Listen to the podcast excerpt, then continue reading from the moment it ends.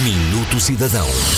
Plataforma Comércio com História. Funciona atualmente com um total de 165 registros e reúne informação sobre os estabelecimentos e entidades de interesse histórico, cultural ou social de várias áreas de atividade, desde floristas, vestuário, livrarias, lazer, restauração, artes e ofício, saúde e bem-estar. A plataforma Comércio com História tem para já dados dos Conselhos de Lisboa, Porto, Funchal, Coimbra e Fundão, sendo que o objetivo passa por alargar o projeto a todo o território nacional. Os estabelecimentos surgem divididos em 12 categorias e cada um tem uma ficha que inclui um breve resumo histórico, a localização, o tipo de produtos comercializados, o horário e os contactos.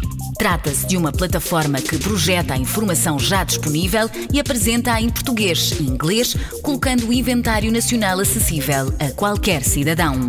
Vá a comércioconhistoria.gov.pt e saiba mais sobre a história que está de portas abertas para o futuro.